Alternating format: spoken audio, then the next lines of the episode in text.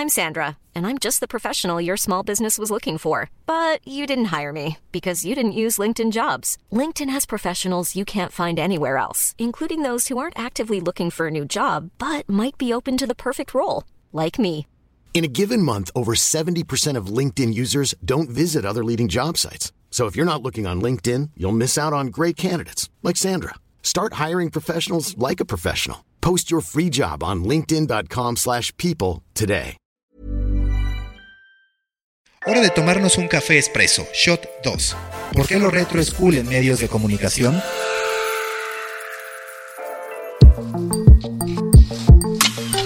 Storybakers, hoy les quiero contar sobre pláticas y comentarios que he escuchado desde que empecé a trabajar en digital. Ya hace mucho, por ahí del 2002. Fue hace tanto que no me acuerdo quién fue el primero que me lo dijo. Lo que sí sé, de eso estoy seguro, es que a la fecha lo sigo escuchando. Comentarios como que los periodistas de antes, es decir, los que editaban revistas, periódicos, reporteaban o conducían programas de radio tradicionales, habían quedado obsoletos.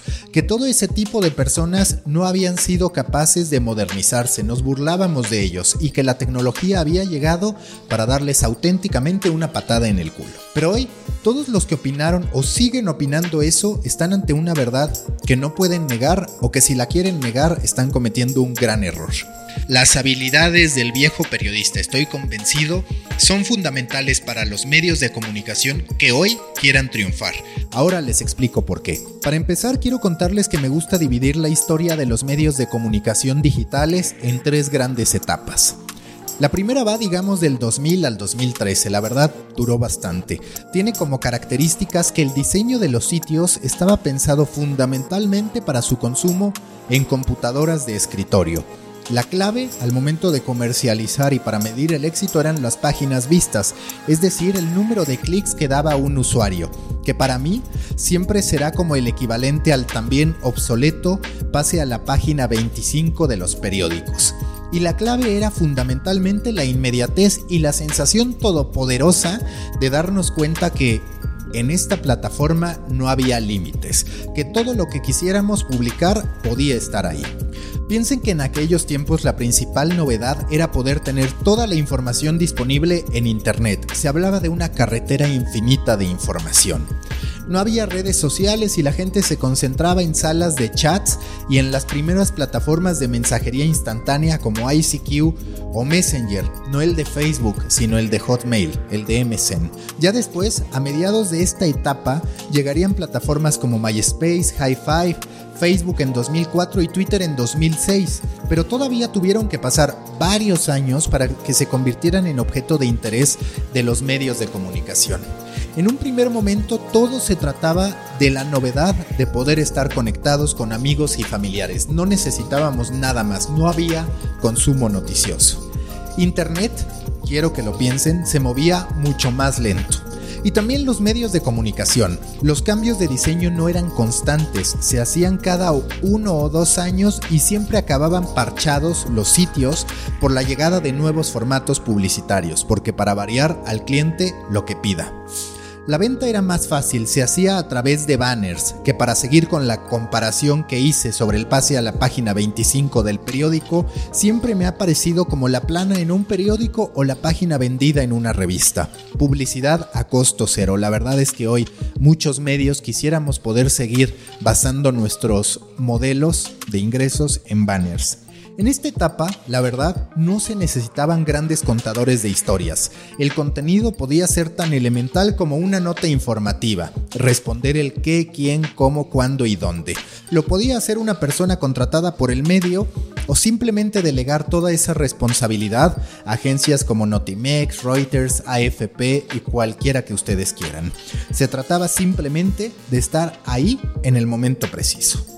Piensen también que aún no vivíamos pegados al celular y que durante los primeros años de esta etapa las funciones de los celulares seguían siendo un tanto primitivas y hasta godines, porque hubo un momento en que nos sentíamos mucho por poder enviar mensajes y chatear desde nuestro BlackBerry o por tener alguna especie de speaker e intercomunicación con nuestro Nextel. El que no viviéramos atados al celular nos dejaba mucho más tiempo libre o cuando menos esa sensación teníamos. Entonces éramos capaces de consumir galerías de 100 fotos de cualquier partido de la Liga MX. Me tocó.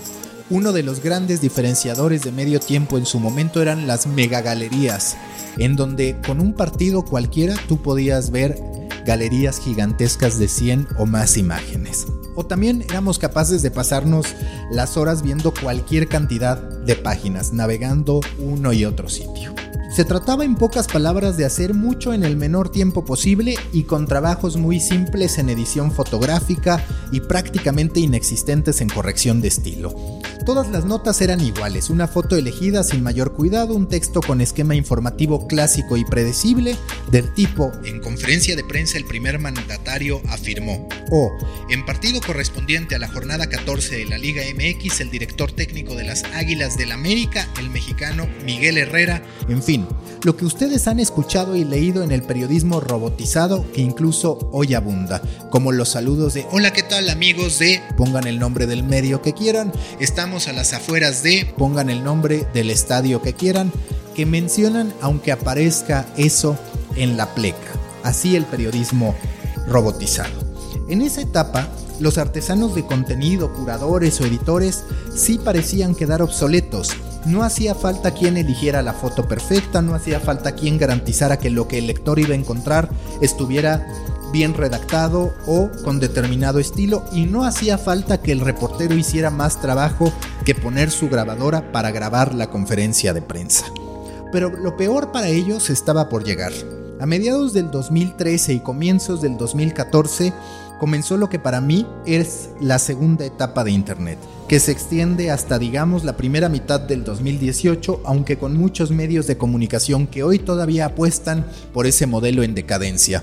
Estoy hablando de esta etapa que tiene como característica la dependencia hacia el alcance en redes sociales. Entonces, los medios de comunicación, varios de ellos y sobre todo los de nueva generación, aquellos que se crean en esta etapa, deciden dejar su relevancia y su alcance en manos fundamentalmente de Facebook y en mucho menor medida de Twitter. ¿Qué ocurre? Que empieza a detectarse que los usuarios están dejando de ir a sitios en particular. Es decir, que dado que el contenido empieza a vivir en redes sociales, el usuario empieza a alejarse de esta costumbre de entrar a Google para poder teclear www.televisadeportes.com, www.todito.com el sitio que a ustedes o plataforma se les ocurra. Dado que esto ocurre y en paralelo se requiere una adaptación de los sitios para su consumo en dispositivos móviles, los medios de comunicación empiezan a darse cuenta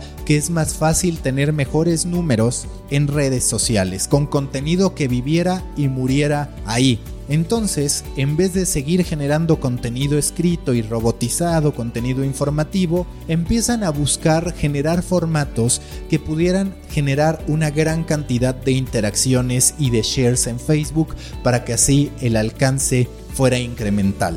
Lo que se termina construyendo a partir de esto es que los medios de comunicación entregaron su alcance y el valor de su marca a las redes sociales. Y hay que ser honestos, funcionó muy bien. Yo como creador de Juan Fútbol lo experimenté en carne propia.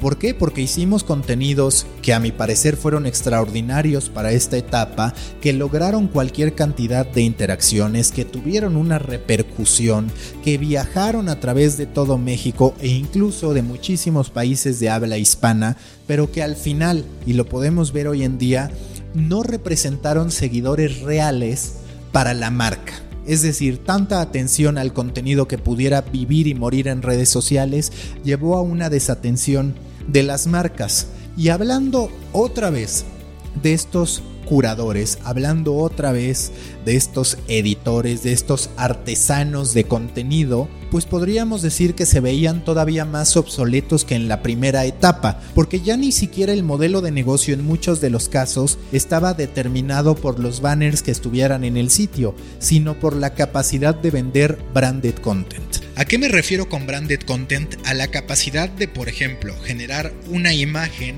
un video, o una infografía que tuviera la presencia de un patrocinador. Ya no importa, digamos, si era de manera orgánica o inorgánica, si se veía forzado o se veía natural. Lo importante era entregar una propuesta en la que yo aprovechara mi número de seguidores en Facebook para poder entregar un contenido y números que fueran atractivos para la marca. Ante esta situación y ante la natural banalización que se hace del usuario a partir de sus reacciones en redes sociales, deja de tener importancia el corrector de estilo, deja de tener importancia el editor de fotografía, el director de arte, deja de tener importancia la capacidad de hacer un guion, porque durante muchísimo tiempo y Facebook después se dio cuenta de su error, nos metió en la cabeza que debíamos hacer videos cortos que simplemente trajeran subtítulos y una sucesión de imágenes. Entonces ni siquiera los guionistas tenían cabida. Esta etapa colapsa, esta etapa sufre un muy duro golpe cuando se da el cambio de algoritmo, cuando Facebook decide que lo que verdaderamente importa no son las interacciones y no son los shares, sino verdaderamente las interacciones significativas. ¿Cuál es este cambio? Que Facebook determina que los medios de comunicación no son prioridad y que va a dar total atención y, relevancia a aquellas interacciones que se dan entre personas con otras personas, entre personas con sus amigos y familiares. Lo que lleva a que colapse el algoritmo, a que grandes sitios que basaban sus visitas en el tráfico que les generaba Facebook tuviera que cambiar su estrategia de adquisición de usuarios. Y es aquí, digamos en la segunda mitad del 2018, donde comienza la tercera etapa. Y partamos de lo que ya dije, sí los curadores de contenido, sí los artesanos, sí los directores de arte, sí los editores de fotografía, sí los editores de revistas, parecían obsoletos en la segunda etapa.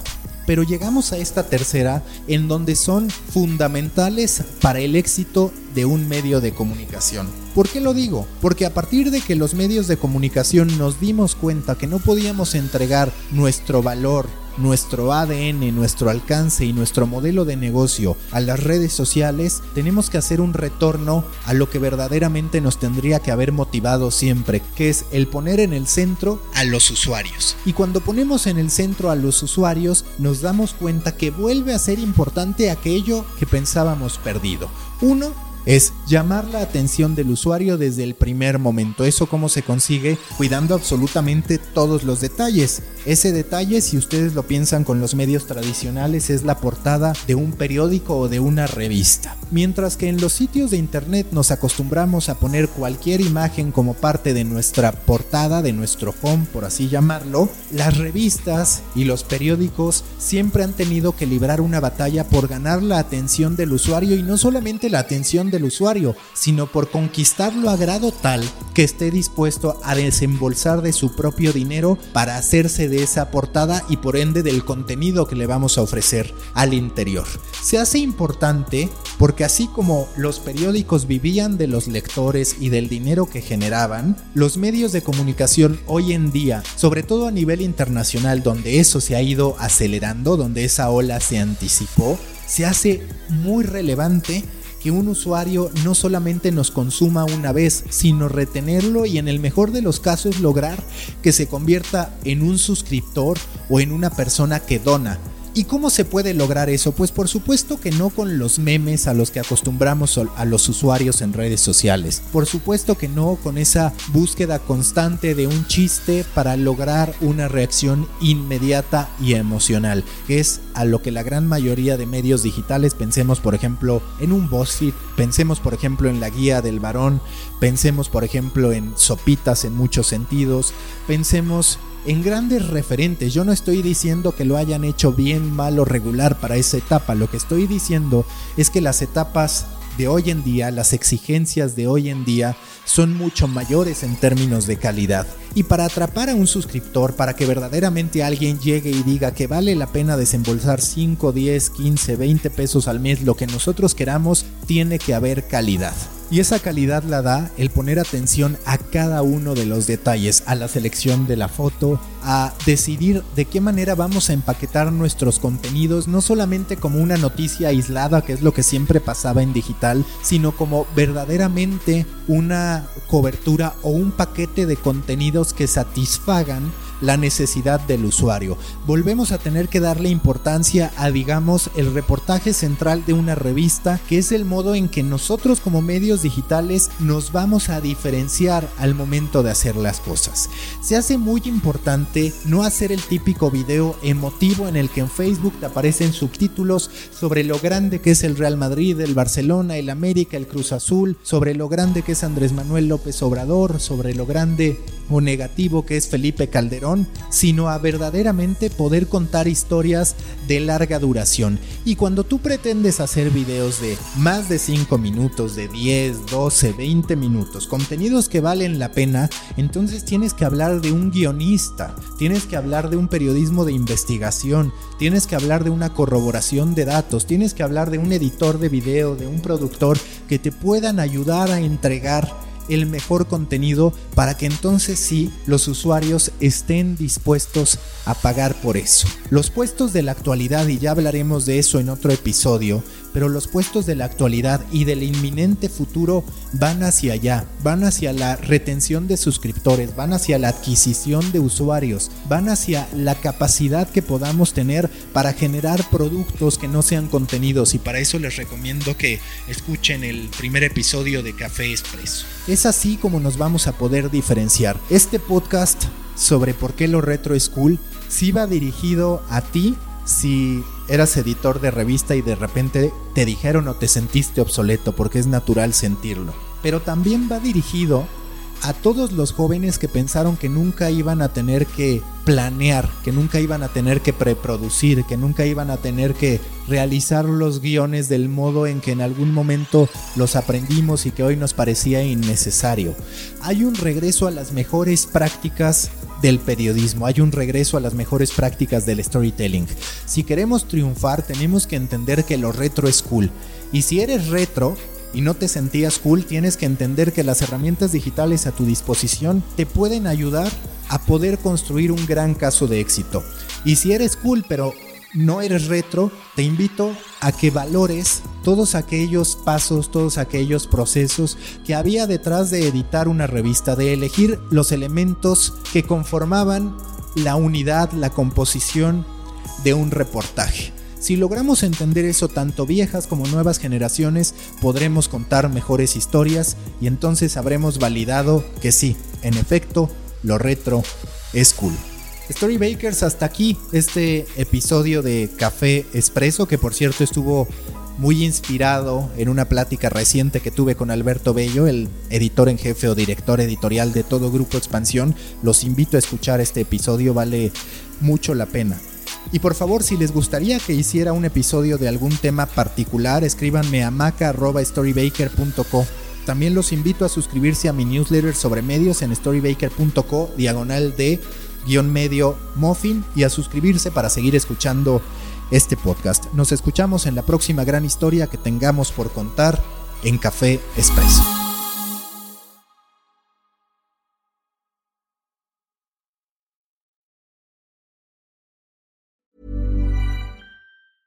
Planning for your next trip? Elevate your travel style with Quince. Quince has all the jet setting essentials you'll want for your next getaway, like European linen, premium luggage options, buttery soft Italian leather bags, and so much more. And is all priced at 50 to 80% less than similar brands. Plus, Quince only works with factories that use safe and ethical manufacturing practices. Pack your bags with high-quality essentials you'll be wearing for vacations to come with Quince. Go to quince.com slash pack for free shipping and 365-day returns.